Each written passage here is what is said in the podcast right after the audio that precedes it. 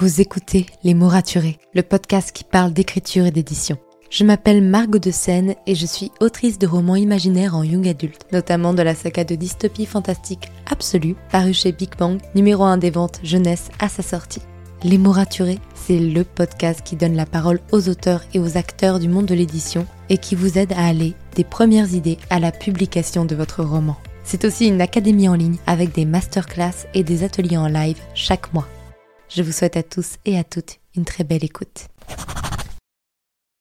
Hey, bonjour et bienvenue dans ce nouvel épisode de podcast. Avant de démarrer et de retrouver l'interview avec Manon Fargeton, qui fut vraiment fortement intéressante et passionnante.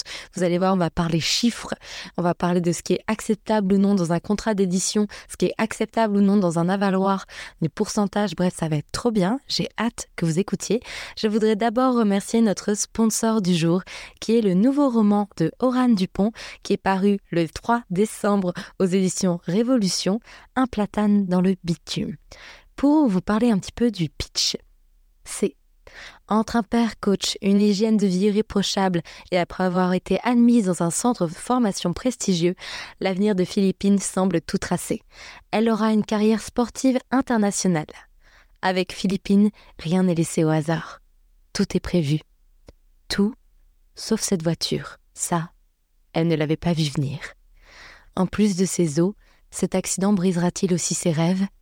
Ce roman qui s'adresse à toutes les personnes qui aiment lire des romans inspirants, des histoires de résilience et de reconstruction, vient donc de sortir aux éditions Révolution.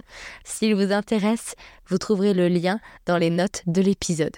Merci encore aux éditions Révolution et à Oran Dupont avec son nouveau roman Un platane dans le bitume qui ont sponsorisé cet épisode. Je vous invite fortement à le découvrir. Et sur ce, je vous laisse avec l'interview de Manon Fargeton. Bonne écoute Hey, bonjour et bienvenue dans ce nouvel épisode de podcast. Je suis ravie de vous retrouver pour cette nouvelle interview. J'espère que vous allez bien. Vous allez peut-être entendre dans ma voix que je suis malade. Donc si de temps en temps vous avez l'impression que je parle du nez, c'est normal. C'est juste mon corps qui en vainement de survivre au virus de l'hiver. Voilà, donc ne vous en faites pas, rien de très grave. Aujourd'hui, je suis très contente, très heureuse d'avoir avec moi Manon Fargeton. Il faut savoir, Manon, qu'il y a tellement d'invités, même pas encore d'auditeurs. De, Il y avait des auditeurs qui me demandaient à t'avoir, mais aussi d'invités qui me disaient, s'il te plaît, la prochaine fois, invite Manon sur le podcast. Genre, c'était impressionnant. Notamment Mal Dessart m'a totalement comment te dire, harcelé pour que tu viennes sur le podcast et que, et que tu interviennes. Merci beaucoup d'avoir accepté mon invitation. Ça me permettra de survivre aux prochaines aux prochaines vagues d'harcèlement de Maëlle. Ben, merci pour l'invitation. Mhm. J'espère que tu vas bien, que tu es contente d'être ici parce que le plaisir est vraiment là de mon côté. Toujours contente d'être là, moi. Mmh, bah, Ici ou ailleurs, toujours. Super. Dis-moi, est-ce que tu pourrais commencer par te présenter pour toutes les personnes qui ne te connaîtraient pas? Je sais que tu détestes les autobiographies et les biographies parce que tu n'aimes pas te résumer, mais je suis désolée, c'est la question qui passe par tout le monde et tu vas devoir passer par là. Ça va, j'ai l'habitude de l'exercice maintenant. Euh, donc, me présenter. Eh ben, je suis romancière à plein temps maintenant. Euh, pendant dix ans, j'ai eu un autre métier en parallèle de l'écriture. J'étais régisseuse lumière pour le théâtre. Euh, je fais tout dans le désordre. Mon premier roman, euh, il est sorti quand j'avais 18 ans. Maintenant, j'en ai eu 36, donc euh, ça fait 17 euh, ans, presque la moitié de ma vie. Euh, et, euh, et depuis sont sortis, euh, je sais plus à combien on en est, mais à peu près 28 livres, je pense, mhm. euh, avec euh, des romans qui se situent dans plein de genres différents et pour plein d'âges différents, puisque il y a même un album pour les petits, euh, des romans juniors, des romans ados, romans adultes, en fantasy, en science-fiction, en réaliste, en thriller fantastique. Bref, voilà, j'aime bien naviguer entre les genres et les lectorats. Euh, et, euh, et, que dire de plus? Bah, Que j'ai grandi en Bretagne et que j'y suis de retour depuis peu. voilà. C'est très complet comme présentation. Alors, j'ai du mal compter puisque j'avais compté 24 romans et un album. J'ai dû en, en, en zapper quelques-uns. Ouais, il y en a quelques-uns en plus, ouais. c'est quand même assez impressionnant. Et le plus, tu as été vraiment édité très jeune. Ça a commencé avec une poésie qui était dans un recueil de poèmes euh, quand tu avais 18 ans et ou 17 ans même peut-être, le même l'année d'avant, dans ton premier roman. Et voilà, en tout, tu as publié une trentaine de romans slash un album, ce qui est très impressionnant en 17 ans, vraiment très très impressionnant. Et ça m'amène à une question, comment tout ça, ça a démarré? Parce que je crois qu'il y a beaucoup de jeunes auteurs et autrices qui nous écoutent, et je parle pas jeunes en termes d'âge, mais jeunes en termes de, carrière, qui en sont à leur démarrage et qui, qui sont toujours un peu curieux de savoir, ok, une personne qui a écrit tant de choses, comment ça a été quoi le déclic en fait pour, pour la mener sur cette voie? Le déclic pour l'écriture, tu veux dire? Le déclic pour l'écriture et la publication. Hmm. Alors le déclic pour l'écriture, il est arrivé très jeune, euh, comme comme beaucoup en fait, euh, je pense, euh, qui se retrouvent à, publier des romans en particulier aussi jeunes.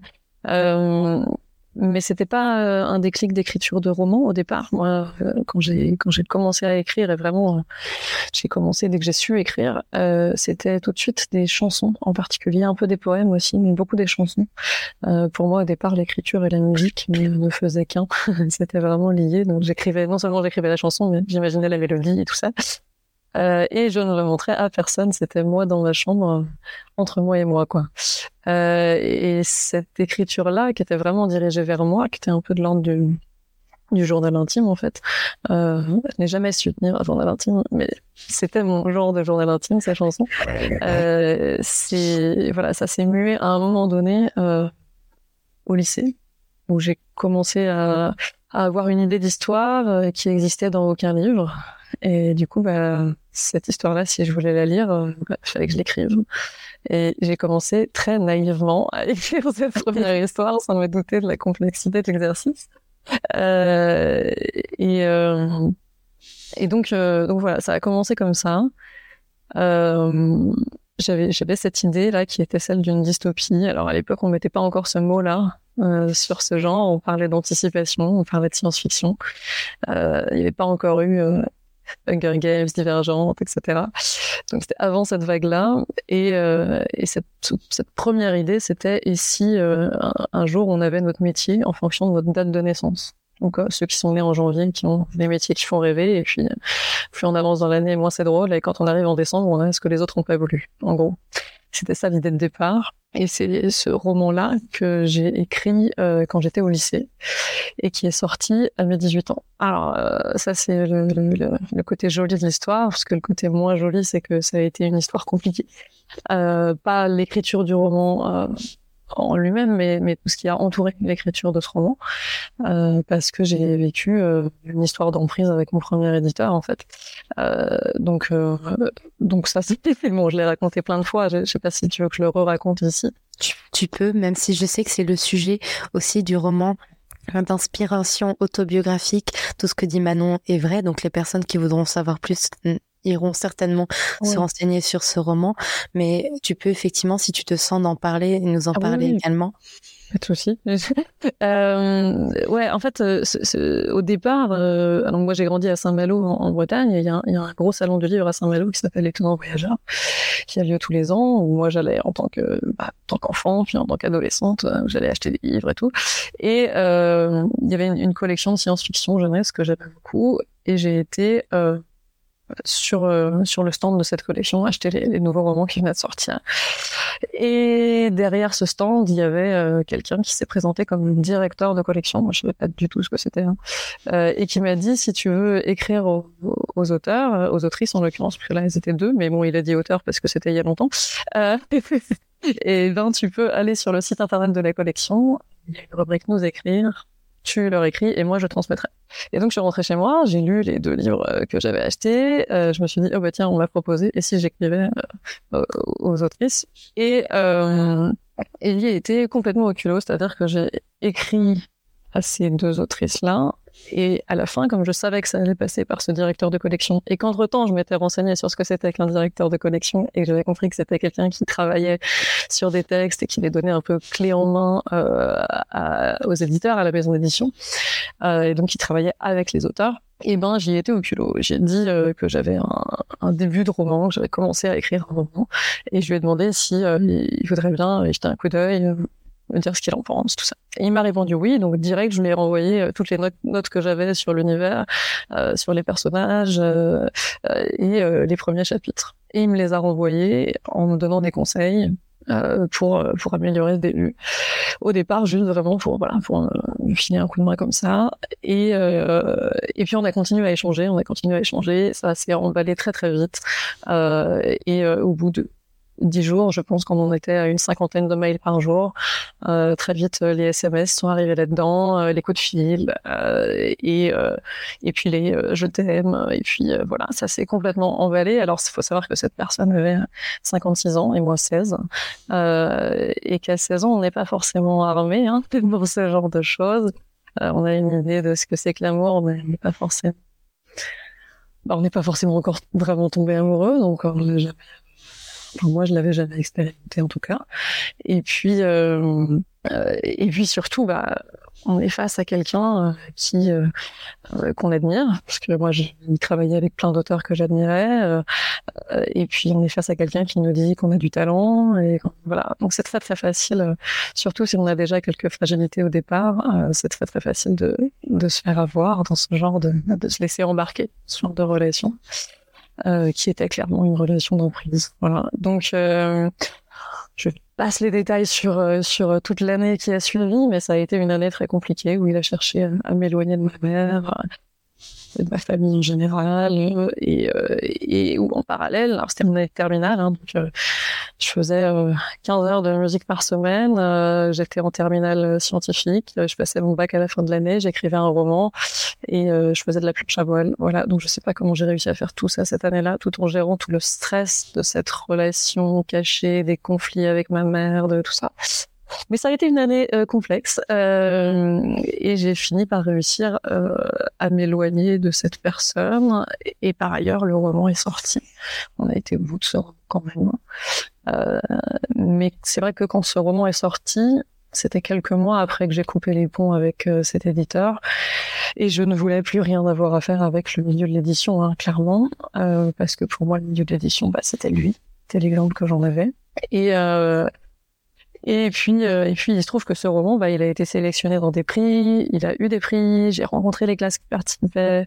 Et là, il y a eu un vrai déclic qui a été, euh, ok, juste, en fait, euh, ce roman, moi, je l'écrivais pour moi et puis un peu pour lui, puisque c'était aussi très lié à cette relation. Et en fait, là, d'un coup, il y a plein de gens qui s'en emparent. Euh, et il faut, faut, bien, faut bien remettre dans le contexte aussi qui est que euh, c'était en 2006. Euh, en 2006, les réseaux sociaux étaient très très très embryonnaires, voire inexistants. il y avait les blogs, euh, pour avoir des retours sur tes livres. Mais bon, moi, je pense que la première chronique de mon roman, il est tombé, elle a dû tomber deux mois après la sortie. Enfin voilà, c'est pas du tout comme aujourd'hui où on a des retours même avant la sortie parce qu'il y a euh, des vlogueurs, enfin ou des bookstagrammeurs ou autres qui le reçoivent avant et qui font des chroniques euh, juste au moment de la sortie ou avant.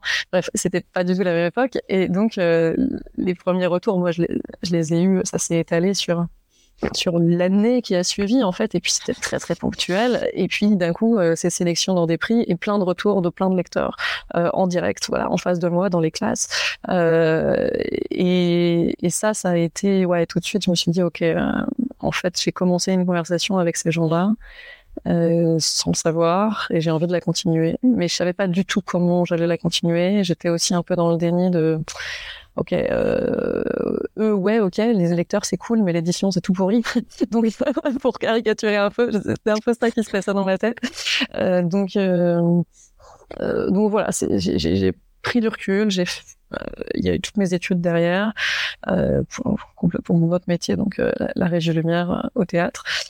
Et, et j'ai écrit dans mon coin parce que j'avais besoin de me prouver que j'étais capable d'arriver au bout de quelque chose sans cet éditeur aussi, je crois. Donc j'ai écrit un truc dans mon coin qui est resté dans mes tiroirs pendant très très très longtemps et qui dix ans plus tard est devenu dix jours avant la fin du monde, complètement réécrit. Et, et puis donc ça c'est resté dans mes tiroirs et ensuite ensuite je suis repartie sur une trilogie de fantasy qui s'appelle Jaune. Et là, quand j'ai commencé à travailler sur Jaune, en fait, euh, cet éditeur était parti de ma première maison d'édition. Euh, et, euh, Et, donc, la personne qui avait pris sa suite à la tête de la collection m'avait envoyé un mail en me disant si jamais un jour tu as un autre projet, moi j'ai beaucoup aimé ton premier. Euh, j'aimerais beaucoup travailler avec toi, n'hésite pas, n'hésite pas quoi. Et je pense que je ne lui avais même pas répondu parce que ça devait être dans la phase où vraiment je voulais l'édition, je voulais plus en entendre parler. Euh, mais quand j'ai eu ce projet de June, là vraiment je me suis dit ok, euh, ça j'ai envie que ça rejoigne les mains de d'autres personnes, de lecteurs. Euh, et donc, je lui ai envoyé un mail, on s'est vu, on s'est super bien entendu. C'était euh, Audrey Petit à l'époque, et aujourd'hui travaille au livre de poche. Euh, et, et, voilà, c'est reparti comme ça, et c'est elle qui a été l'éditrice de, de mon deuxième roman. Et il a fallu six ans. Ouais. Ouais, il y a, eu six ans entre la sortie, euh, il y a eu six ans entre la sortie du premier tome et la sortie, euh, pas, pas, la sortie du premier tome, il y a eu six ans entre la sortie du premier roman et la sortie de mon deuxième roman, effectivement. Alors pas euh, pour plein de raisons. Hein. Il y avait aussi mes études qui m'accaparaient, euh, un mémoire de master et tout ça. Donc ça, ça me prenait du temps. Mais aussi parce que j'avais vraiment besoin de, de ce recul-là après ce que j'avais vécu. Ouais. Oui, parce qu'il faut se reconstruire derrière à un moment donné. C'est c'est beaucoup à gérer en tant qu'enfant parce qu'on est encore enfant à 16 ans et euh, c'est un c'est un premier pas qui est plus que dur dans le monde de l'édition et à apprendre à faire confiance et tout. Est-ce que cette expérience participe au fait qu'aujourd'hui tu donnes beaucoup de conseils aux jeunes auteurs et tu es très présente notamment sur TikTok? Parce que tu as un compte Instagram qui est plus dédié à tes lecteurs, mais sur TikTok, c'est vraiment plus pour les auteurs à donner des conseils. Est-ce que finalement, ça aussi, ça vient de là, de dire, bah voilà, si, si je peux donner mes propres expériences, d'autres personnes ne vivront pas mal les choses comme j'ai pu mal les vivre? Ouais. Alors, euh, il y, a, y, a, énormément d'informations disponibles aujourd'hui. Euh, je veux dire, euh, que je fasse un compte TikTok ou pas un compte TikTok, ça va pas changer. Euh, les gens qui veulent avoir des infos, ils peuvent les avoir. Voilà, ça c'est, j'ai pas besoin de moi spécifiquement.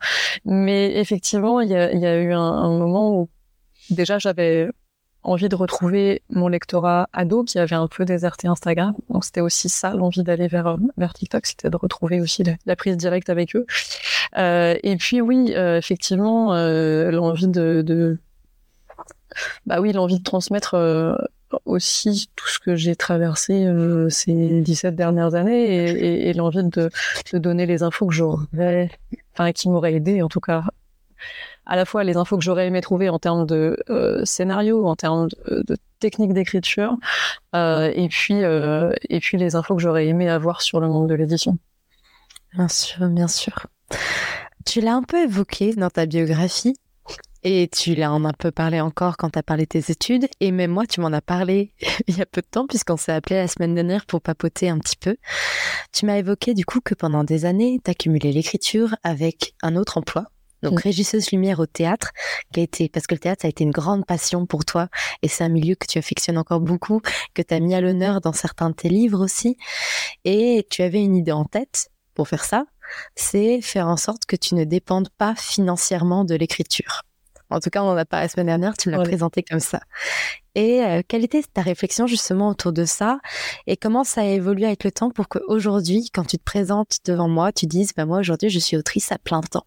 Parce que je pense que c'est une réflexion ultra intéressante. Donc voilà, je suis curieuse.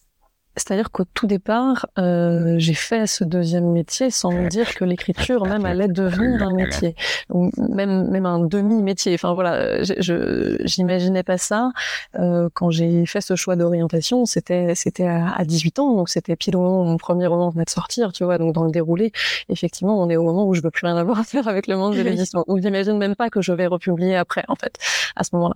Donc au départ, euh, j'ai juste euh, fait des études pour faire un métier qui me plaisait. Euh, et effectivement, le théâtre, ça fait partie de ma vie depuis longtemps. Euh, ça faisait partie d'état de ma vie quelques années. Et, euh, et, et, la régie, euh, ça a été, enfin la lumière en particulier, ça a été une évidence quand je me suis mise à traîner. Je, je, fais beaucoup de musique, je fais beaucoup, de, j'ai fait un peu de danse. Je passais mon temps dans les théâtres en fait, tous les galas de fin d'année, les machins, et je voyais les, les techniciens travailler sur les passerelles et ça, ça me fascinait assez. Et, et donc ça a été vraiment un ouais, une vraie envie, un vrai, euh, un vrai choix de, de carrière, euh, de me lancer dans ce métier-là. euh, sans du tout me dire que un jour euh, j'allais le lâcher. Voilà, c'était c'était pas le plan. et puis euh, et puis je suis revenue à l'écriture. Euh, et ce qui est marrant, c'est que je suis revenue à l'écriture exactement au moment, enfin, un an avant de vraiment commencer à bosser. Euh, je suis revenue à l'écriture l'année de mon master, en fait. Euh, l'année du master, je sais pas si c'est comme ça dans tous les cursus, mais moi c'était un master de, théâtre, de, des yeux théâtrales. Bon, la dernière année, on n'avait pas beaucoup de cours, on était surtout sur sur nos travaux de recherche, et donc euh, et donc moi j'avais ma j'avais mon mémoire à pondre, quoi, comme tous les élèves de master. Mais euh, en dehors de ça, j'étais très libre de mes mouvements. De, euh, donc, euh, je, je, je, bougeais pas mal et je me suis remise beaucoup à écrire. Et c'est là que je me suis vraiment remise à écrire le, le premier tome de June. Euh, je me suis remise à écrire pour être lue. Voilà, on va le dire comme ça. Euh, et, et ça y est, j'ai oublié ta question.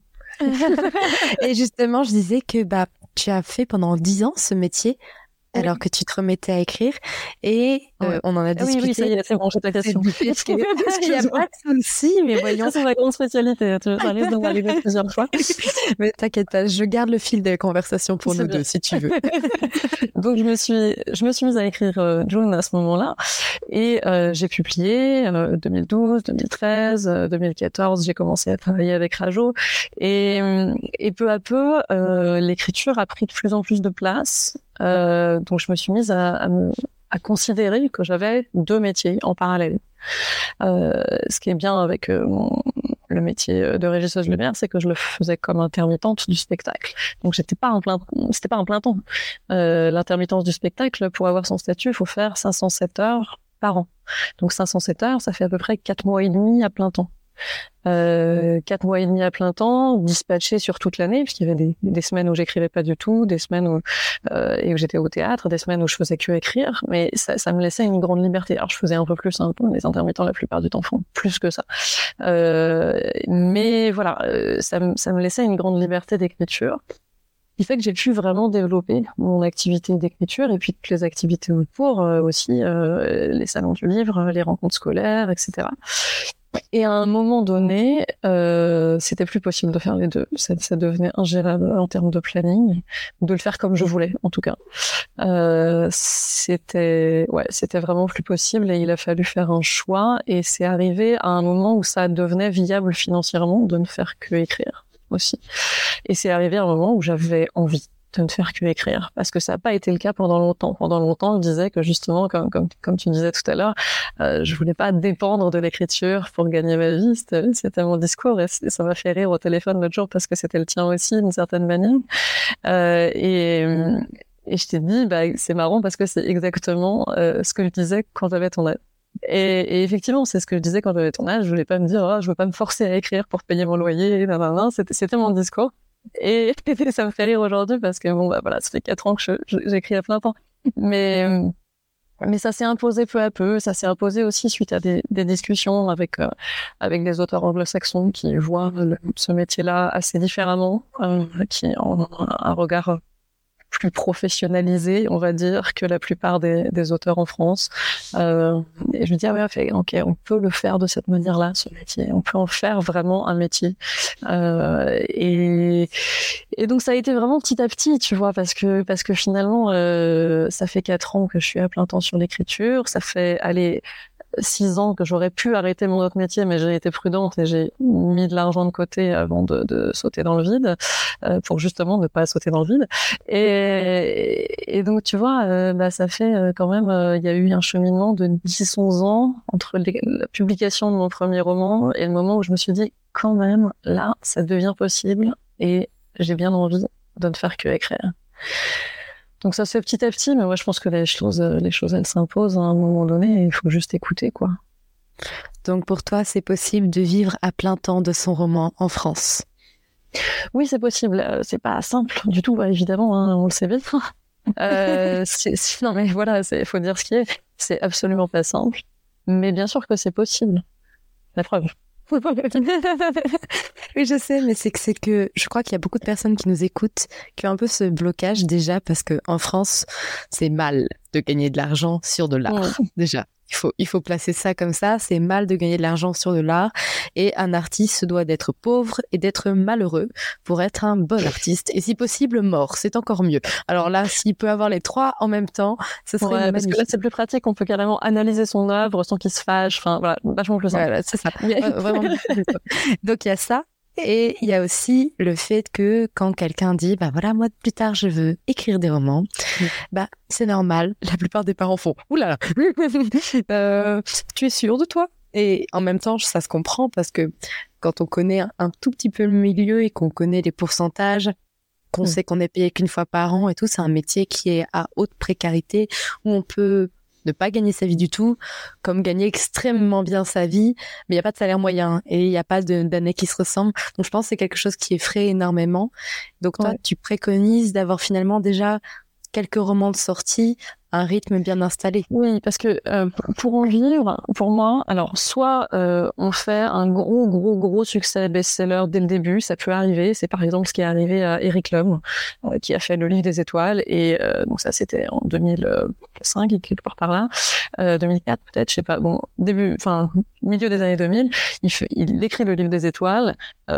concours de circonstances génial, c'était l'époque d'Harry Potter, mais elle évidemment, elle écrivait les tomes les uns après les autres et elle mettait un an, un an et demi à écrire les tomes. Et tu avais tous les petits euh, fans d'Harry Potter qui débarquaient en librairie et qui attendaient le tome suivant et qui l'attendaient. Vous auriez pas quelque chose qui ressemble euh, à du Harry Potter? Et les libraires disaient bah si regarde il y a ça et c'était le livre des étoiles d'Eric Love ce qui fait qu'il a bénéficié de, cet engouement pour Harry Potter ça l'a servi euh, joliment et, il en a vendu là maintenant il en y a je sais pas combien mais je pense que il y a plusieurs euh, centaines de milliers, voire plusieurs millions peut-être, j'en sais rien exactement.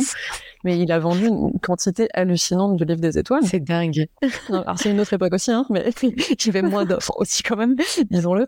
Mais euh, il a commencé comme ça. Il a commencé par un énorme succès qui lui a permis de vivre sur plusieurs années, en fait. Puis après, il a fait d'autres romans, etc. Euh, bon, ça c'est l'option numéro un. Euh, je sais pas si j'aurais aimé avoir cette carrière-là, moi. Je suis pas sûre, parce que quand tu sais que ton premier roman, tu feras jamais un roman, un deuxième roman où tu en vendras autant, je trouve que psychologiquement, c'est un peu dur. Euh, tu ne peux que aller vers le bas, quoi. Euh, donc je, je pense pas que moi j'aurais aimé avoir ce, ce, de prendre cette option numéro un. Mais bon, ça peut arriver.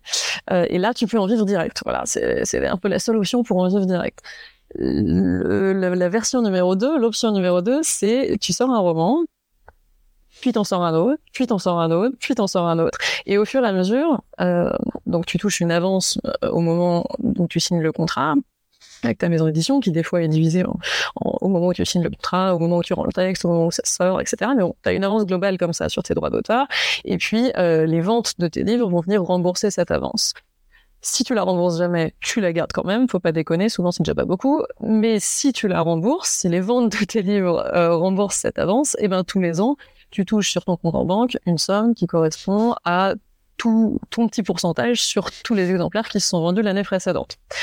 C'est comme ça que tu peux commencer à en vivre en fait. C'est quand tu as plusieurs romans dont tu as remboursé l'avance, qui continuent à se vendre, et donc tous les ans tu touches des sous sur des romans sur lesquels tu ne travailles plus depuis parfois des années, et en parallèle tu signes de nouvelles avances. Donc voilà, tu signes de nouveaux contrats, pardon, et t'as de nouvelles avances, etc. Et c'est comme ça que tu peux commencer à en vivre.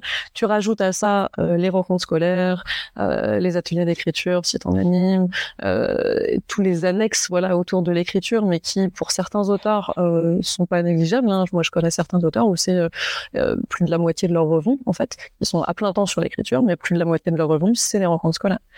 Euh, et puis, euh, et puis au bout d'un moment, voilà, ça devient viable. Mais euh, évidemment que c'est pas simple. Et, moi, je fais partie des des quelques auteurs en, en, littérature jeunesse aujourd'hui qui pourraient ne faire aucune rencontre scolaire et vivre uniquement des droits d'auteur. Alors, bon, je vivrais moins bien que je ne suis aujourd'hui, mais ça serait suffisant pour en vivre. ça, ça, on n'est pas beaucoup. Euh, il y en a quelques-uns quand même, hein, mais on n'est pas beaucoup.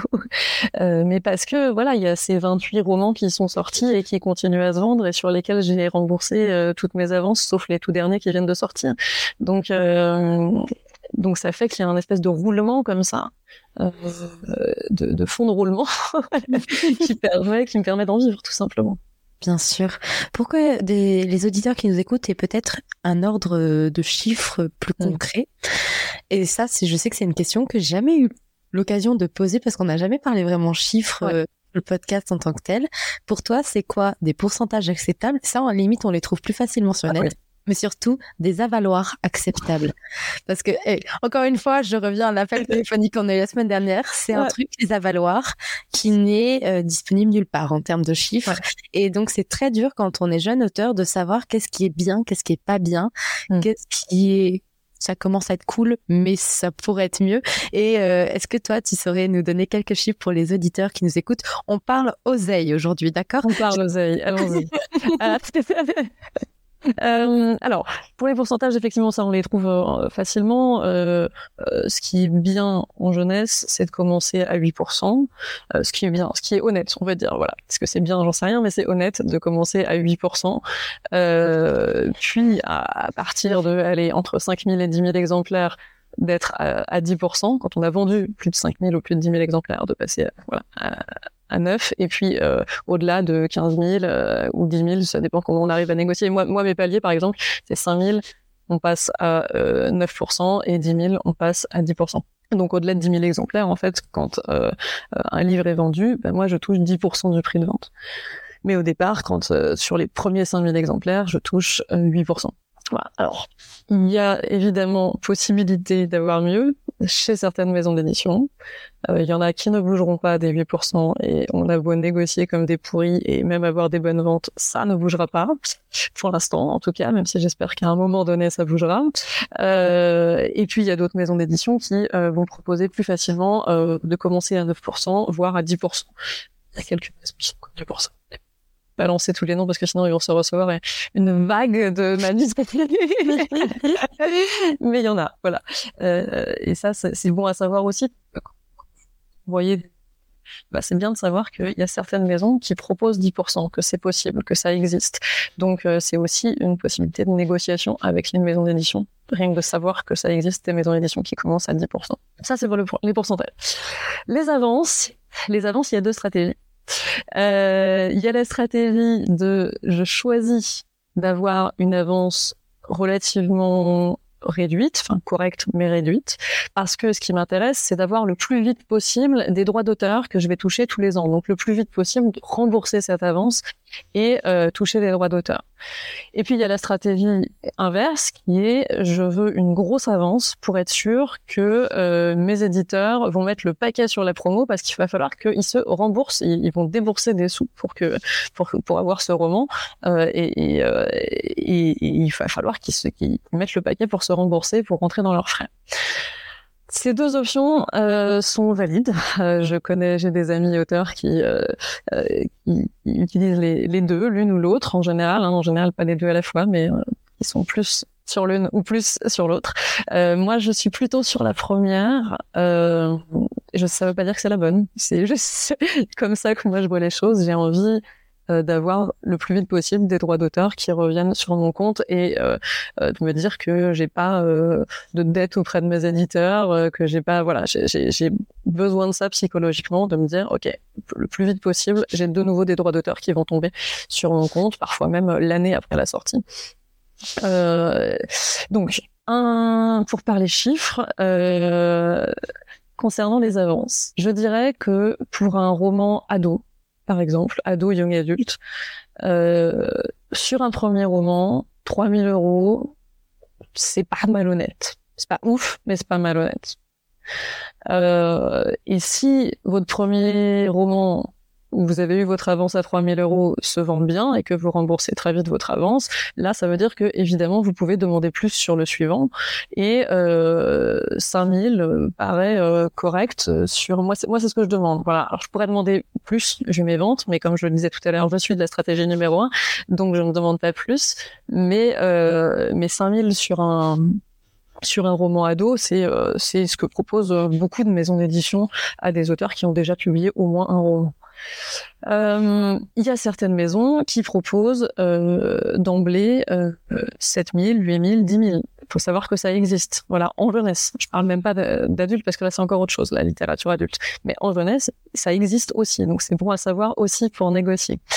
Euh, ensuite, sur des romans juniors, par exemple, pour les pour les 8, 10, 9, 12, là, euh, une avance qui se situe entre euh, entre 2000 et ouais, allez, 1500, même si c'est un premier roman, et, euh, et 2500, 3000, si c'est un petit roman euh, de, de 100 000 signes, euh, par exemple, bah, ça, ça me paraît à peu près honnête pour avoir une idée. Mais euh, je connais des auteurs très installés qui, sur un roman junior, ont des avances à 8000 euros. Ça existe aussi. Bon, ils ont fait quelques bouquins avant qui se sont bien vendus, hein, mais ça existe aussi. Voilà, pour vous donner une fourchette de, de ce qui se fait. Et alors évidemment, euh, il y a les très très très très gros vendeurs qui euh, peuvent négocier plus et souvent d'ailleurs qui ont des agents pour ça. Voilà. Et tu me disais du coup par bah, par, par téléphone la semaine dernière que ceux qui vont la deuxième option. Donc ceux qui demandent beaucoup, beaucoup, parce qu'ils vivent finalement des avaloirs. Euh, et, et, ne vivent pas tant que ça, enfin pas tant que ça, c'est pas tant que ça, mais qui mettent plus de temps à toucher des droits d'auteur. S'ils ont déjà publié des romans et qu'ils savent à peu près combien de ventes ils font, vont même avoir tendance à demander l'équivalent de la première année de vente. Ouais. Euh, si vous avez publié un roman, regardez euh, combien d'exemplaires vous avez vendus sur la première année d'exploitation. Donc, s'il est, s'il est sorti en, en mai, bah, vous regardez en, en, en, mai suivant. Alors, ça marche pas exactement comme ça parce qu'on n'a pas les, les, chiffres exacts euh, de mois par mois, évidemment. Mais vous regardez au bout d'un an, un an et demi, et vous estimez combien vous avez vendu sur la première année. Euh, vous regardez quel est votre pourcentage sur le prix de vente et vous regardez à combien d'exemplaires ce que vous avez gagné, vous calculez ça, combien d'exemplaires, euh, par exemple si vous avez euh, euh, si vous avez gagné euh, sur la première année vous avez remboursé votre avance à 3000 euros et vous avez gagné en plus 2000 euros, bah, ça veut dire que pour le prochain, vous pouvez demander 5000. Euh, ça correspond à ce que vous vendez sur une première année d'exploitation, a priori. D'accord. Ben voilà. Donc ceux qui vendent pour 20 000 euros de droit d'auteur, vous pouvez demander 20 000 euros. en gros. Alors il y a peu de chances que vous l'ayez, mais vous pouvez toujours demander. Vous pouvez dire, bah écoutez, la logique, euh, ça serait ça. Euh, Qu'est-ce que vous en pensez? Et puis bon, évidemment, ils vont vous proposer moins, mais au moins ils auront vu que vous avez compris comment ça marche. Franchement, qui ne tente rien à rien en négociation, de toute façon. Il faut bien se dire qu'en négociation, le meilleur conseil qu'on m'ait jamais donné, c'est demande toujours plus que ce que tu crois euh, euh, pertinent. Voilà, qu'est-ce que tu crois mériter demande plus. Parce que de toute façon, tu mérites plus, en fait. Oui, et puis c'est ça le truc de bah, le HHH, c'est une technique de négociation.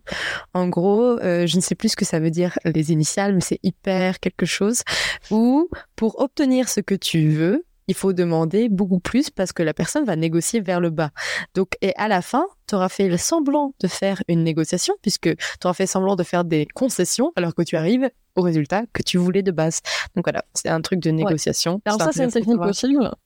C'est une technique possible. Il y a une autre technique possible qui est de très bien connaître euh, le milieu de l'édition, de très bien connaître ce à quoi tu pourrais prétendre euh, et euh, d'être très honnête là-dessus et d'expliquer pourquoi tu demandes ça, pour, euh, exactement euh, quel est le calcul. et là, s'ils baissent, enfin, il y a, y a de bonnes chances qu'ils disent bon, ok, parce que ils voient qu'en face ils ont quelqu'un qui sait de quoi il parle, sait de quoi elle parle. Voilà. Mais dans tous les cas, il faut négocier. Oui. Et toujours, et à chaque contrat, renégocier autre chose.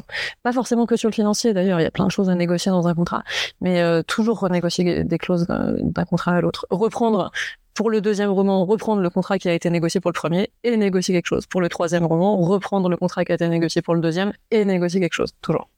Hmm. Dis-moi, en parlant du coup de dernier roman sorti, et euh, on va, on va parler un petit peu de ta dernière sortie, qui est le premier tome d'une saga qui s'appelle Le cycle des secrets. Avant toute chose, est-ce que tu pourrais nous le pitcher? Comme ça, s'il y a des lecteurs qui passent par là, qui seraient curieux de le découvrir, au moins ils sauraient de quoi on parle. Bien sûr. Alors, euh, le cycle des secrets, c'est l'histoire euh, de Laura. Euh, Laura, c'est une adolescente de 16 ans qui euh, est née dans un clan noble. Euh, c'est un univers où il y a des clans, des castes, des esclaves. Et elle, elle fait partie du clan noble des marins. Et euh, un jour, sa mère et sa sœur sont partis en bateau faire du commerce sur l'île d'en face. Et ils ne reviennent, elles ne reviennent pas le soir. Elle se dit, bon, ils sont restés dormir là-bas.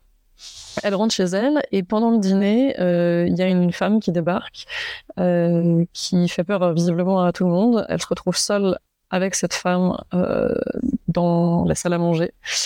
Et cette femme est une magicienne qui lui apprend que sa mère vient de mourir et que son père n'est pas son père.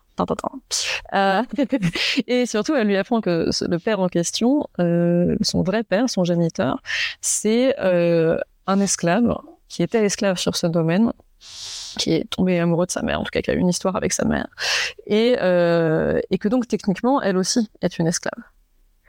Mais elle n'a pas le droit de le dire. Elle n'a le droit de le révéler à personne. Euh, de toute façon, elle n'en a aucune envie, mais en tout cas, de toute façon, elle n'en a aucune envie, mais elle n'a pas le droit de le révéler parce que euh, cette magicienne, c'est une magicienne des secrets.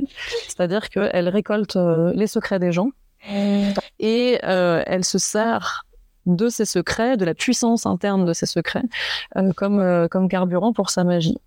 Et pour qu'elle puisse se servir d'un secret, bah, il faut que quelqu'un qui est concerné par ce secret le connaisse. Et c'est pour ça qu'elle vient le révéler à Laura.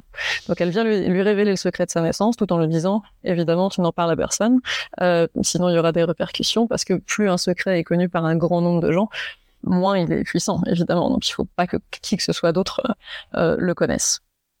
Et donc ça va être l'histoire de, de, ces deux femmes, de, de, Laura et puis de cette magicienne Equinox, euh, qui euh, qui vont s'affronter euh, pendant trois tomes.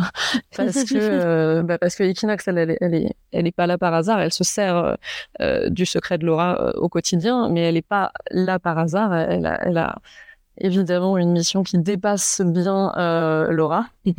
mais euh, mais Laura, elle, elle a qu'une idée en tête, c'est de chasser les mages d'Aletheia. Et même si elle n'a pas de pouvoir, elle est sacrément bornée et obstinée et elle va tout faire pour euh, mettre des bâtons dans les roues à Equinox. Génial, ça donne très envie, vraiment.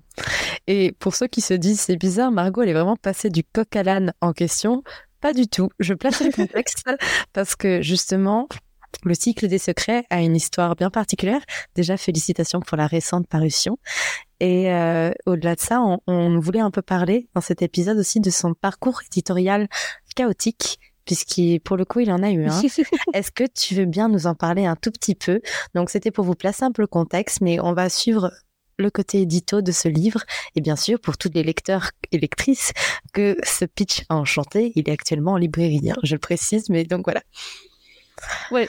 Alors effectivement, euh, ce roman, c'est le, premier, le premier tome, le premier jet du premier tome. J'ai commencé à l'écrire il y a sept ans. Euh, autant dire que voilà, il a, il a, ça a été une longue écriture et puis surtout ça a été une écriture morcelée. Euh, donc l'écriture d'un premier jet et puis beaucoup de, de phases de réécriture avec l'écriture d'autres romans qui sont venus s'intercaler euh, aussi durant ces sept années, évidemment.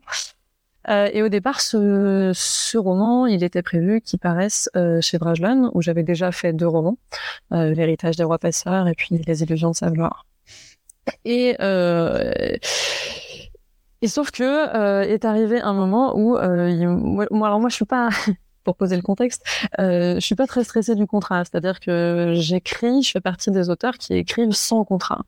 Euh, ça me stresse complètement quand j'ai un contrat avant d'avoir écrit au moins la moitié, voire les trois quarts d'un roman. Euh, je signe jamais avant parce que sinon je me sens un peu emprisonnée. Euh, donc euh, donc voilà, je préfère euh, que moi et les éditeurs, on soit sûrs de là où on va, de là où je vais, et qu'on soit d'accord là-dessus, et donc qu'ils aient lu au moins le début euh, avant qu'on signe. Contexte.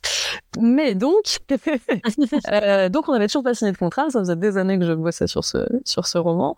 Euh, et est arrivé un moment où j'ai dit, bah, euh, au fait, ce serait bien de signer un contrat.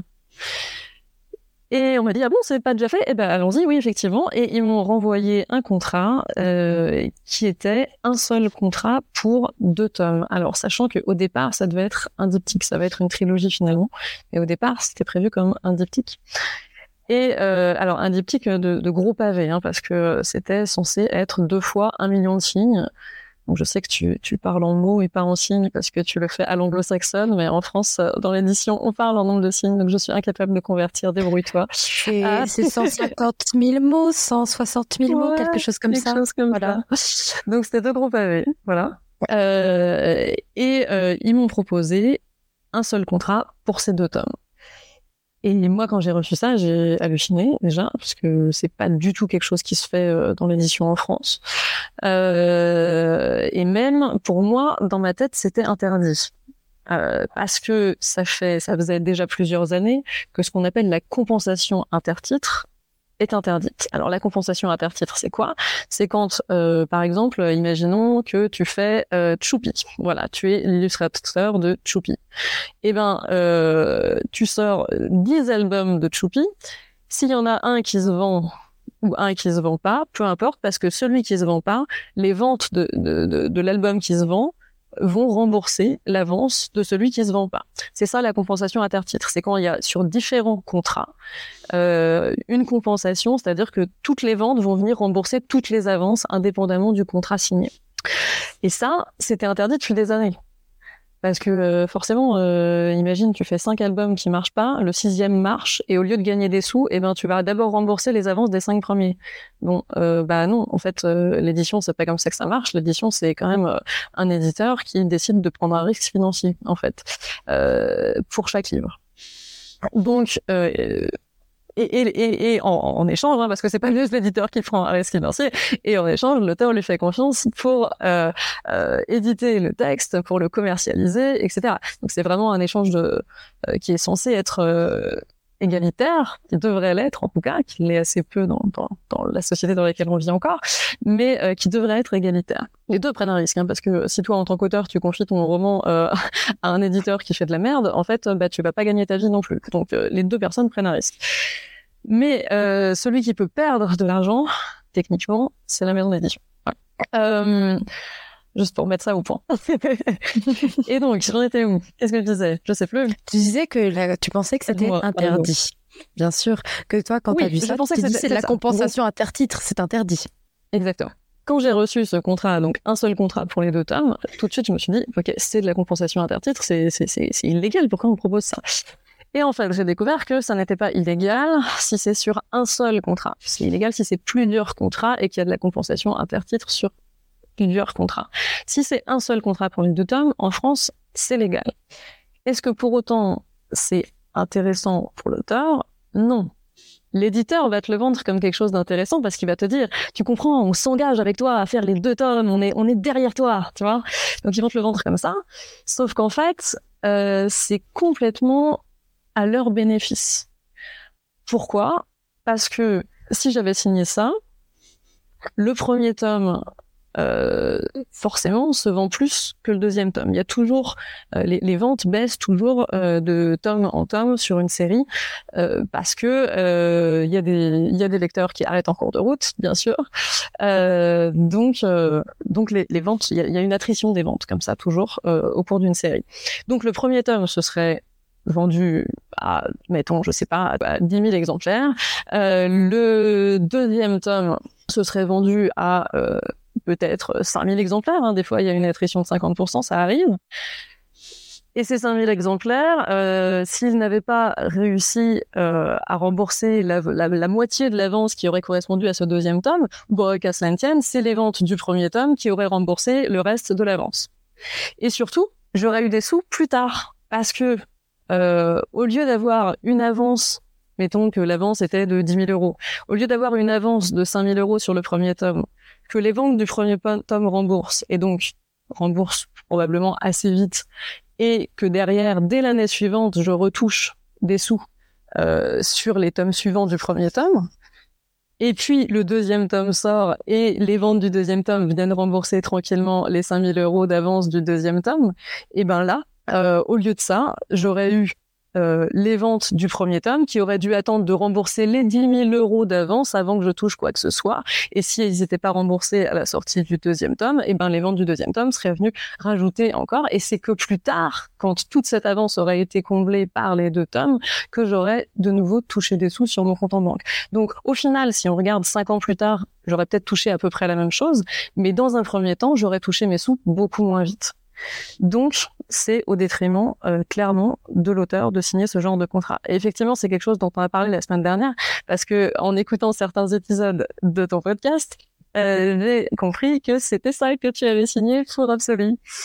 Oui, mais pour le coup, c'est quelque chose qui est très peu connu, donc c'est pour ça que j'étais très contente d'en discuter avec toi et de le faire partager aux auditeurs, parce que je pense qu'il y a personne ici, ou alors vous êtes très fort, qui sait ce que c'était une compensation intertitre, et dans mon cas, je l'ignorais totalement aussi.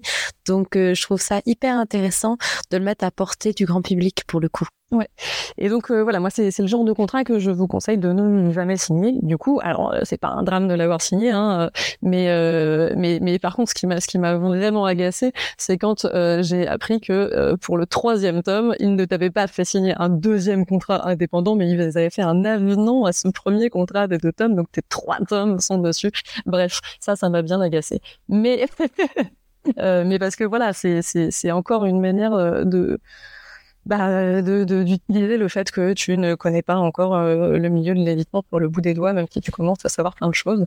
Euh, et, euh, et, et, par contre, moi, ce qui m'a, ce qui m'a euh, étonné, c'est que les juristes à qui tu as fait relire ce contrat ne t'aient pas alerté là-dessus, parce que ça, pour le coup, vraiment, ça aurait dû être leur métier et ils t'ont pas alerté là-dessus.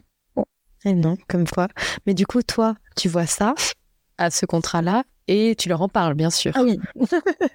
Tout de suite. Ah bah moi, je vois ça et je leur dis, bah euh, non, en fait, euh, hors de question. Euh, et euh, ils tentent de me faire le petit laïus, mais tu sais, c'est parce qu'on s'engage euh, sur les deux tomes, parce qu'on croit à ta série, voilà. et je leur dis, non, non, mais en fait, il n'y a pas moyen. Enfin, je, je, ne signerai pas ça, point. donc faites-moi deux contrats pour les deux tomes.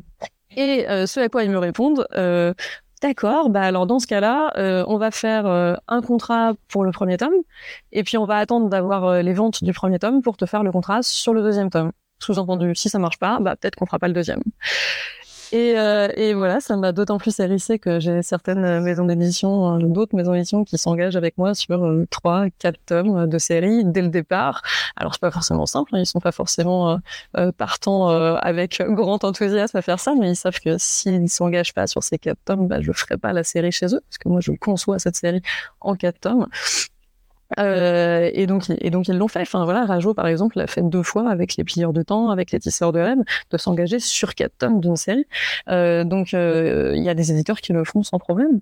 Donc euh, moi c'est ce que je leur ai répondu et ils ont pas voulu bouger. Euh, moi, je leur ai dit, enfin voilà, soit vous vous engagez sur les deux tomes, soit je le fais pas avec vous en fait. Euh, pour moi, c'est le minimum, quoi. C'est la moindre des choses. Euh, et, euh, et ils l'ont pas fait. Et donc, euh, je suis partie avec mon texte sous le bras que j'ai proposé à Gallimard Jeunesse. et, et Gallimard a dit oui, on le fait. Et puis on le fait en deux, trois, quatre tomes. Tu nous dis, pas de souci, on le fait autant, autant de contrats qu'il faut. Voilà. Donc, euh, donc ce roman est parti euh, chez Gallimard Jeunesse et, euh, et c'est un peu transformé là-bas parce que du coup, euh, du coup, j'ai choisi de, de, ce premier groupe à vie, de premier tome, euh, j'ai choisi de le séparer en deux, et ça a donné lieu encore à, à pas mal de réécritures pour que ça fonctionne, pour que pour qu'il y ait une vraie fin au premier tome, mais qu'on ait quand même envie de lire la suite, que ce soit pas juste un tome d'exposition, etc. Donc, euh, donc c'était effectivement une aventure éditoriale longue et tortueuse, euh, mais qui a abouti joliment, et je suis bien contente finalement qu'elle soit là où il est ce texte. Et ça prouve bien une chose à toutes les personnes qui nous écoutent. Si vous n'êtes pas OK avec euh, les termes d'un contrat, ça ne veut pas dire que votre roman ne sera pas accepté ailleurs sous des termes qui vous plaisent. Donc euh, c'est important, je trouve, comme témoignage de montrer que, ben, à un moment donné, toi, tu avais tes exigences, mm. qu'elles n'ont pas été écoutées, pour le coup, que, entre guillemets, c'est de la faute de personne, mais que toi, tu as accepté de pas euh, faire un pas en arrière, en tout cas de pas céder à tes exigences et que tu as trouvé une autre maison d'édition qui était OK avec tes exigences. Donc que pour le coup, à un moment donné, il ne faut pas céder votre roman, qui est quelque chose de précieux pour vous, si le contrat ne remplit pas des exigences qui vous sont importantes pour vous. Parce qu'il y a plein de choses euh, dans un contrat. Euh, là, on parle de la compensation intertitre, mais peut-être que vous, euh, ce qui vous importe, c'est garder vos droits d'adaptation cinématographique ou de ou de garder vos droits de traduction ou peu importe en fait. Mais quand il y a quelque chose auquel vous tenez, une maison d'édition qui a vraiment envie de travailler avec vous acceptera en fait ces, conditions-là. Ouais, et puis qui a vraiment envie de défendre votre livre aussi, accessoirement. Oui. Euh, non, mais c'est vrai. S'il si, si y a une maison qui veut vraiment votre texte, euh, ils, mettra, ils mettront les moyens pour avoir votre texte. Donc, alors, c'est un peu facile à dire pour moi, euh, qui est euh, une, plus d'une vingtaine de romans euh, derrière moi. Et donc, si je l'ai fait à ce moment-là, c'est aussi parce que j'avais l'assise pour le faire, parce que je travaillais déjà avec Gallimard Jeunesse, parce que voilà, euh, c'est je, je, me rends bien compte. Hein, voilà, j'ai été, j'ai été dans tes bottes. Hein, je veux dire, euh, on a tous commencé à un moment donné et on n'avait pas forcément euh, j'aurais pas pu faire ce choix-là en tout début de carrière, j'aurais pas eu les épaules pour le faire. mais en tout cas, voilà, il faut bien se dire qu'un contrat, c'est un accord qu'on peut, où on peut tout modifier. En fait, tout est modifiable dans un contrat. Et si on vous dit le contraire, c'est un mensonge. Tout est modifiable dans un contrat. Après, des fois, les éditeurs ne vont pas accepter de modifier quelque chose. Mais techniquement, tout est modifiable. Et euh, l'idée, c'est que quand on signe un contrat, on reparte, les deux parties repartent euh, avec l'idée qu'ils ne se sont pas fait avoir. C'est ça un contrat idéal. C'est un contrat où tout le monde a l'impression que, ok, bah j'ai été entendu, on a, on a tous les deux bougé, on, on est arrivé à un accord, on est content, on va faire un bon bouquin, c'est parti. C'est ça, c'est ça un bon contrat pour moi. Bon, finalement, c'est une histoire qui s'est quand même bien terminée puisqu'il vient d'être sortir, d'être paru, de trouver ses lecteurs. Il y a peu de temps, tu as même terminé d'écrire le troisième cycle, enfin le troisième tome du cycle des secrets. Euh, alors que bah, le premier tome vient juste sortir, c'est magnifique. Ça veut dire que tu vas pouvoir enchaîner l'apparition des tomes 2 et 3, donc félicitations. Ouais, le deuxième sort en juin prochain. Euh, et le troisième, effectivement, j'ai terminé le premier jet. Là, j'ai pas encore de date, évidemment. Mais j'ai terminé le premier jet, donc oui, il y aura pas, il y aura pas trois ans d'attente entre chaque tome, clairement. Donc ça, c'est plutôt chouette. Mais du coup, ça va être quoi ton prochain projet? Euh, alors j'ai aussi euh, parce que j'ai terminé euh, j'ai terminé en septembre le, premier jet du, du, troisième tome. Depuis, j'ai aussi écrit un, un, petit texte pour les, les 7-8 ans. Euh, j'ai Les Orages, un petit, un petit roman qui est sorti en septembre euh, là cette année, euh, qui est un petit roman fantastique pour les 7-8 ans. Et j'en ai écrit un deuxième dans cet univers-là, qui sortira à l'automne prochain. Et puis euh, là, je vais repartir sur un nouveau projet adulte. Voilà, je suis là-dessus. De réaliste mmh. adulte, là, pour le coup, contemporain. Ok, bah, hâte de voir ça et hâte d'en entendre plus parler. Euh, pour le coup, tu décris énormément tous tes processus d'écriture sur les réseaux et où tu en es. Donc, toutes les personnes qui sont un peu curieuses de savoir ce que tu écris en ce moment, je vous conseille fortement d'aller suivre Manon sur Instagram, vraiment. Dis-moi, en, en, parlant de curiosité des auditeurs, j'ai mis une boîte à questions euh, pour que les, auditeurs puissent poser leurs questions. Je fais ça à chaque invité et je trouve ça génial parce que moi, ça permet à, à quelqu'un qui ne participe pas au podcast normalement de pouvoir poser sa question. J'en ai eu plein. J'en ai même eu qui te demandaient comment tu pouvais faire, enfin comment c'était possible que tu sois aussi jolie, gentille et intelligente et que tu écrives aussi bien. Mais bon, je, ça c'était. Je me suis dit on va on va trouver une question sur laquelle tu pourras répondre sans te gêner. Non, euh, j'ai peur.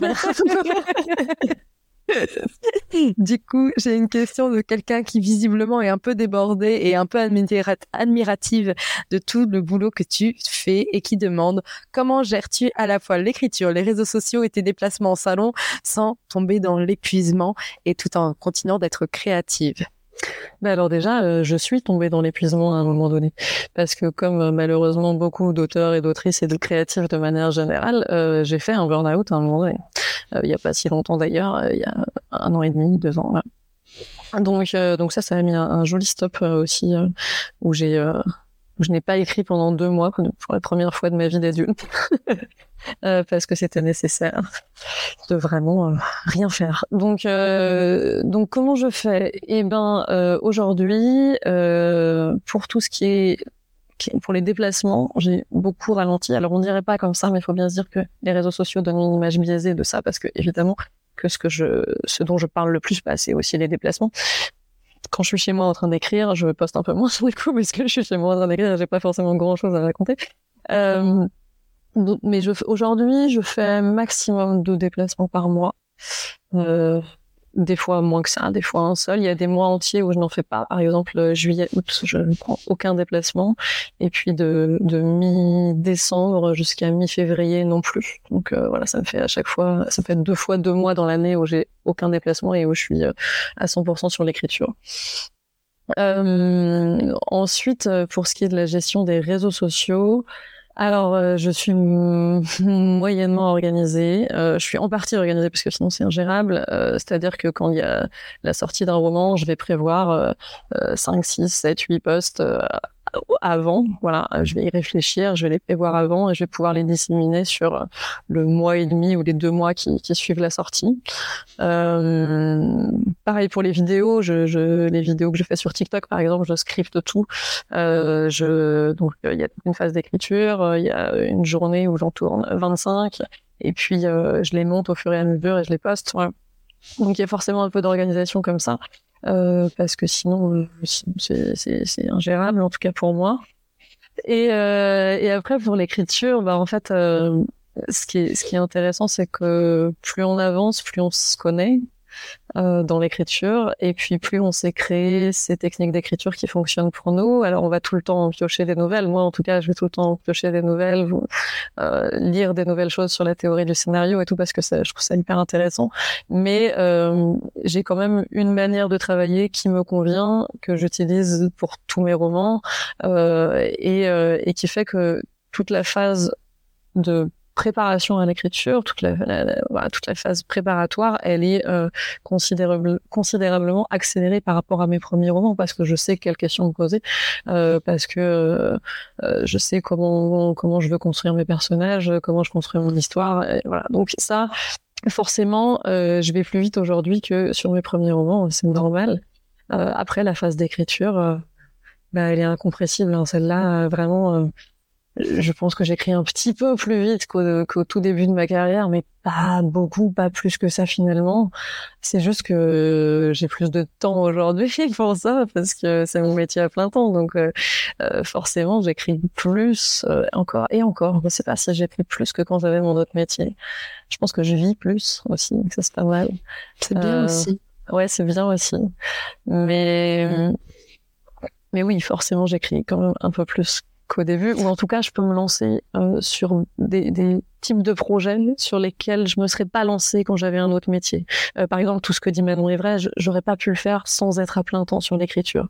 Euh, ça demandait trop d'énergie mentale, physique, enfin à tous les niveaux d'écrire ce texte-là. Donc il y a des y a des projets des fois euh, ouais où on a besoin de mettre toute son énergie dedans. Euh, donc donc voilà, c'est L'organisation, c'est, elle, elle, est, personnelle à chacun. Il faut trouver ce qui fonctionne pour soi. Euh, mais surtout, euh, c'est vraiment une question de prendre le temps de, de réussir à faire les choses. C'est prendre le temps pour réussir à faire ces choses. C'est, beaucoup ça. Euh, et, on a tous des vies, euh, on a tous, euh, on a tous des proches, on a tous des déclarations d'impôts à faire, on a tous, voilà. Ouais, on en a. et il faut réussir au milieu de tout ça à, à arracher du temps voilà, pour l'écriture. Mais du coup, pour quelqu'un qui est un peu curieux de connaître ton organisation en tant qu'autrice à plein temps, comment ça se déroule une semaine typique où tu n'as pas de déplacement, où tu es chez toi et euh, à peu près combien de mots t'écris par jour, même si pour le coup ça ne vous y référez pas tellement parce que ça dépend mm. vraiment de chaque personne. Mais toi, en tant que quelqu'un qui n'a pas d'autre boulot que celui d'écrire, ça donne quoi à peu près? Ouais. Alors, il euh, y, a, y, a, un truc qu'on n'imagine pas avant de commencer ce métier-là, et elle fait surtout à le faire comme un métier, c'est à quel point il y a euh, beaucoup d'administratifs dans ce métier-là. Euh, parce que une semaine où je suis euh, à la maison pour écrire, bah en fait j'ai aussi des factures à envoyer pour les rencontres scolaires que j'ai fait la semaine d'avant. j'ai aussi des salons du livre à préparer, donc appeler le libraire pour gérer la commande, pour être sûr que j'ai tous mes romans dans les quantités qu'il faut, et puis plein de mails à gérer et puis euh, des contrats à relire, à négocier, à signer. Euh, voilà, il y, a tout un tas d'administratifs. Hein. Je parle même pas de la période de la déclaration URSAF, et etc. Euh, donc, donc voilà, il y, a de l'administratif à faire. Donc une semaine d'écriture à la maison, c'est rarement une semaine uniquement d'écriture. J'essaye des fois, des fois je repousse, évidemment, je repousse tout le reste euh, et je me retrouve des fois avec des semaines entières où je dois faire que de l'administratif parce que j'ai trop repoussé plein de choses, donc ça, ça arrive aussi. Hein.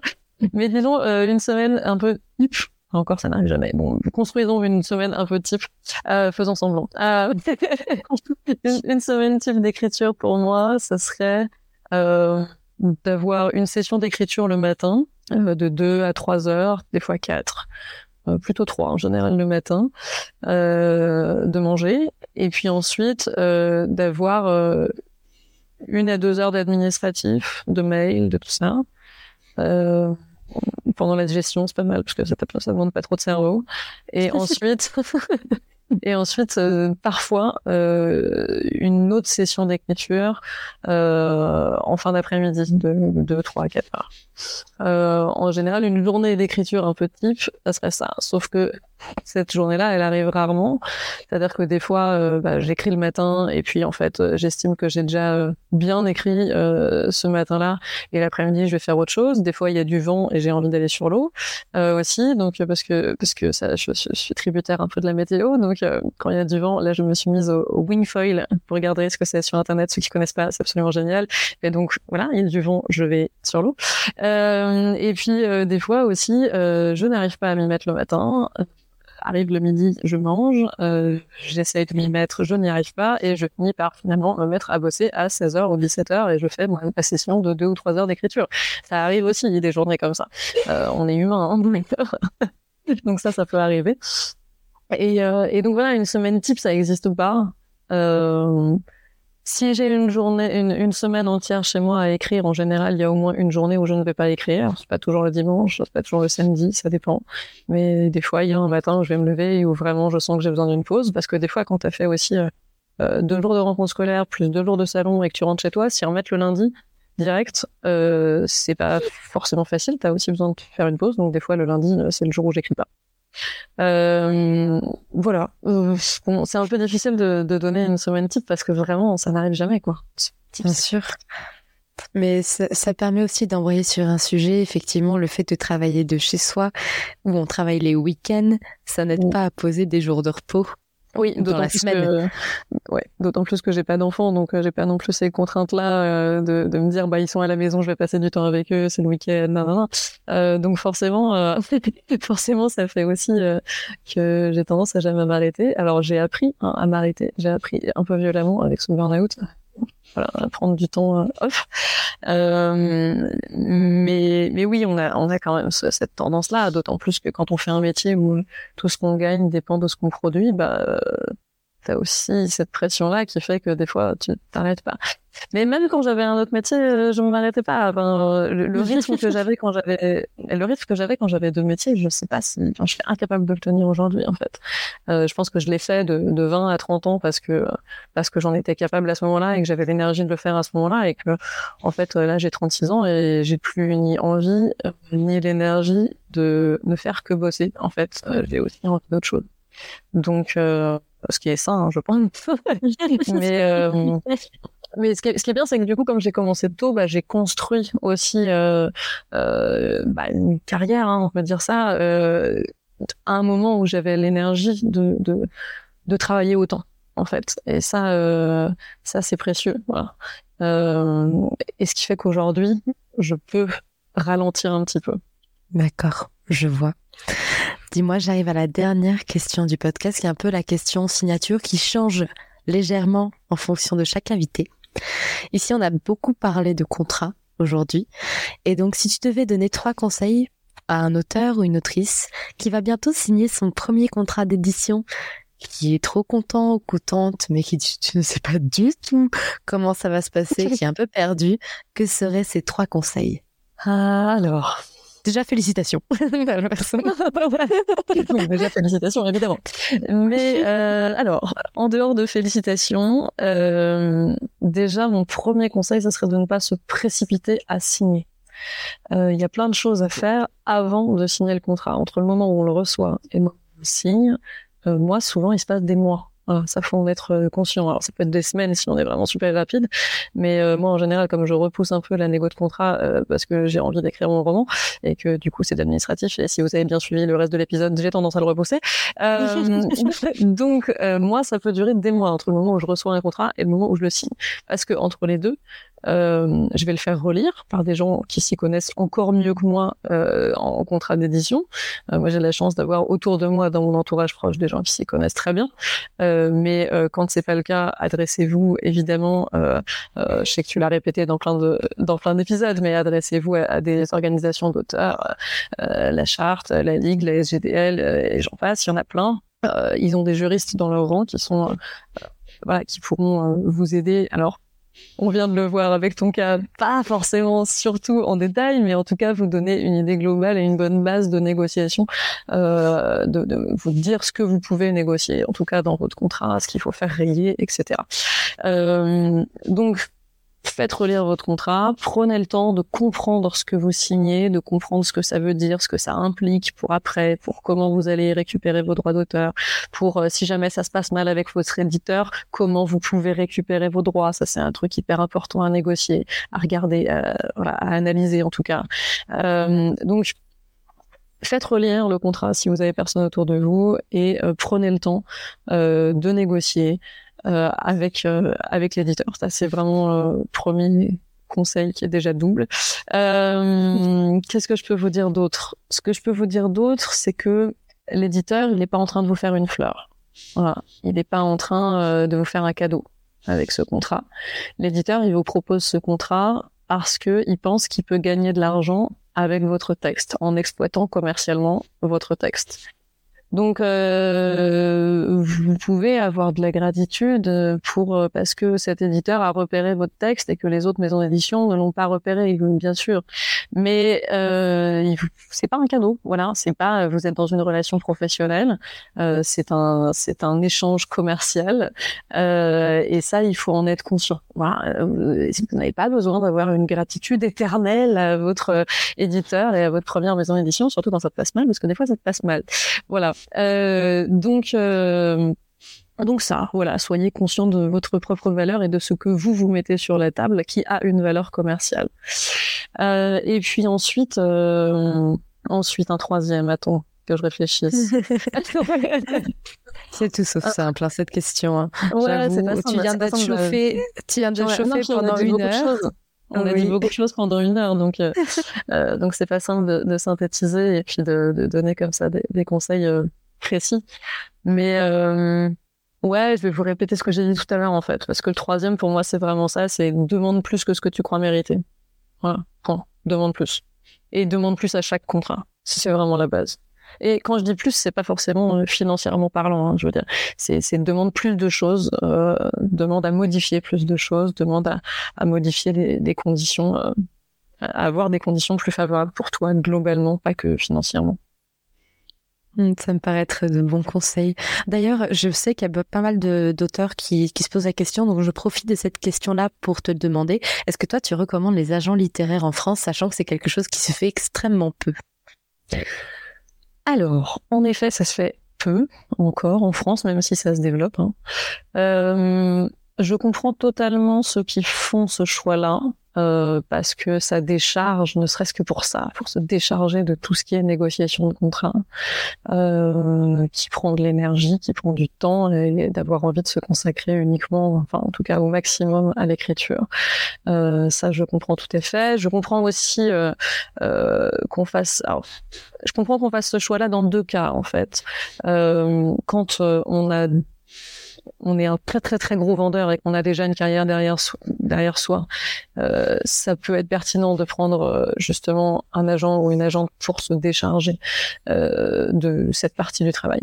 le deuxième cas, à mon sens, hein, et là vraiment, je, je, ne sais pas si j'ai raison, mais à mon sens, le deuxième cas pertinent, c'est pour quelqu'un qui commence et qui ne connaît pas bien le milieu de l'édition et qui a envie de pouvoir s'appuyer sur quelqu'un. Le danger, c'est que tous les agents ne sont pas de bons agents. Euh, et moi, j'ai eu plein de copains qui ont fait, et de copines en particulier, qui ont fait euh, euh, des tentatives de prendre un agent, etc. Et en fait, alors des personnes qui avaient déjà quelques romans derrière eux ou derrière elles, et, et, et, la plupart en sont revenus en fait, parce que l'agent ou l'agente en question négociait le contrat moins bien qu'elle l'aurait fait elle-même. Donc euh, voilà, il faut aussi être conscient de ça, c'est qu'en France et en particulier les agents qui euh, s'occupent d'auteurs jeunesse, il y en a pas beaucoup et ils sont pas tous très bons. Euh, il y en a qui sont bien, il y en a des biens, on peut le dire, mais euh, c'est pas le cas de tout le monde. Donc euh, c'est un peu dangereux dans le sens où prendre un, un agent quand on débute, ça veut dire ne pas faire l'effort de comprendre vraiment ce qu'on signe et de comprendre ce qu'on peut négocier, etc. Donc il y a un danger à ça qui est du coup bah, de se faire avoir juste parce que ton agent il n'est pas bon. voilà. Euh... Donc je sais pas si c'est une bonne chose. non mais tu vois, je sais pas si c'est une bonne chose en début de carrière. Moi, ce qui est sûr, c'est que là où j'en suis, euh, mes romans se vendent bien, mais se vendent pas assez euh, pour que ce soit pertinent pour moi de prendre un agent ou une agente, à mon sens, hein, euh, parce que euh, faut bien se dire que une agente, euh, elle a, elle représente, allez, 30 auteurs et que forcément, elle va vachement mieux défendre ceux qui lui permettent de bien gagner sa vie. Et comme elle prend un pourcentage sur ce que tu gagnes, bah plus tu gagnes, mieux elle va te défendre. Vous voyez? C'est comme ça que ça marche. Euh, c'est logique. Donc si toi t'es le petit auteur ou la petite autrice qui débarque et qui euh, euh, et, qui débute, bah déjà, est-ce que c'est, enfin, tu vois, est-ce que cet agent ou cette agente va bien te défendre? Mmh, bah, Pas sûr, parce que c'est pas gagner. C'est pas avec toi que cette personne va gagner sa vie euh, au départ, en tout cas. Et puis euh, et puis même pour moi, en fait, euh, moi je suis à un niveau de vente où oui, je vais lui faire gagner de l'argent mais c'est pas sûr que elle, ce qu'elle pourra négocier, euh, va m'en faire gagner. En fait, ça va me décharger un peu en termes de temps et d'énergie, mais en dehors de ça, bah ça va pas changer grand chose. Et je pense que je négocierai mieux le contrat qu'elle parce que je serai plus impliquée tout simplement parce que c'est mon roman. Donc euh, et que j'ai et que les, les, les compétences aujourd'hui, j'ai acquis des compétences pour négocier correctement un contrat d'édition. Donc, euh, donc pour moi, ça aurait pas de sens, tu vois. Je suis, pour moi, je suis au milieu de, de ceux qui débutent et de ceux qui vendent énormément et qui ont tout intérêt à prendre un agent. Donc, euh, donc je suis pas au bon endroit pour prendre un agent. Après, euh, peut-être que ça changera, peut-être que ça va se professionnaliser, peut-être qu'il y en aura de plus en plus qui seront bien et qui seront compétents. Euh, moi, dans un premier temps, je pense que je conseillerais plutôt à des jeunes auteurs euh, euh, bah, de tenter directement des soumissions en maison d'édition et d'apprendre à négocier leur contrat en s'aidant euh, soit de personnes de leur entourage qui s'y connaissent, soit euh, de juristes. Euh, et, et, puis de s'appuyer aussi sur toute la communauté des auteurs qui publient déjà depuis un moment et qui peuvent vous aider aussi parce que ça c'est vraiment un truc à dire. si vous avez un contrat d'une maison d'édition, bah voilà, ça va être celui-là mon troisième conseil. Je vais pas répéter celui d'avant, ça va être un autre mon troisième conseil, c'est si une maison d'édition vous propose un contrat, allez discuter avec des auteurs déjà publiés dans cette maison.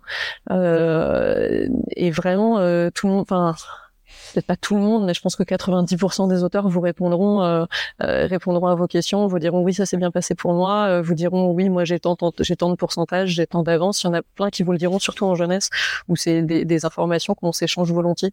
Euh, c'est un peu moins le cas côté adulte, mais en jeunesse, vraiment, ces infos-là, elles circulent entre nous.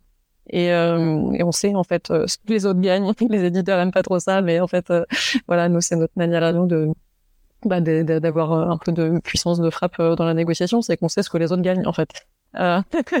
donc ça vraiment, n'hésitez pas à voilà, si euh, je sais pas, Albin Michel vous propose un contrat d'édition, et eh ben allez voir des auteurs qui ont été publiés par Albin Michel et demandez-leur euh, si ça se passe bien, euh, demandez-leur euh, ce qu'il est possible de négocier euh, et s'ils veulent bien même vous dire ce que eux ont obtenu. Certains voudront bien vraiment. c'est d'autant plus facile à faire de visu, c'est-à-dire aller les voir en salon du livre, aller aller à leur rencontre si possible, mais même sur les réseaux sociaux, vous pouvez leur envoyer un message. les auteurs il y en a plein qui répondent, ceux qui sont sur les réseaux sociaux, ils répondent à ce genre de message. Voilà. Bah, merci énormément Manon. Je pense que cet épisode va aider énormément de jeunes auteurs qui démarrent leur carrière et qui avaient besoin de conseils à ce sujet. J'espère que tu as passé un bon moment parce que moi c'était le cas. Genre j'ai adoré t'écouter et j'espère aussi que vous éditeurs vous avez passé un bon moment. N'hésitez pas d'ailleurs à nous envoyer un petit message que ce soit de mon côté au niveau de l'émoraturé sur le compte du podcast ou du côté de Manon. Euh, si aussi vous avez des questions peut-être supplémentaires à lui poser sur un sujet qu'on n'aurait pas abordé aussi si vous voulez en savoir plus sur ces livres, de toute façon. Et, euh, donc, merci Manon d'avoir accepté mon invitation, c'était trop chouette. Bah, avec plaisir. Et puis, si vous avez des questions sur euh, sur l'édition en particulier, euh, allez plus côté TikTok parce que ça permet d'y répondre publiquement aussi pour que d'autres en profitent. Voilà. Très bonne idée. Donc, dans tous les cas, je mettrai euh, les liens des réseaux sociaux de Manon Fergeton dans les notes de l'épisode. Donc, euh, si vous avez besoin d'aller voir, c'est facile. Au pire, c'est son nom, son prénom. D'accord Pour le coup, c'est plutôt simple. Très facile à trouver.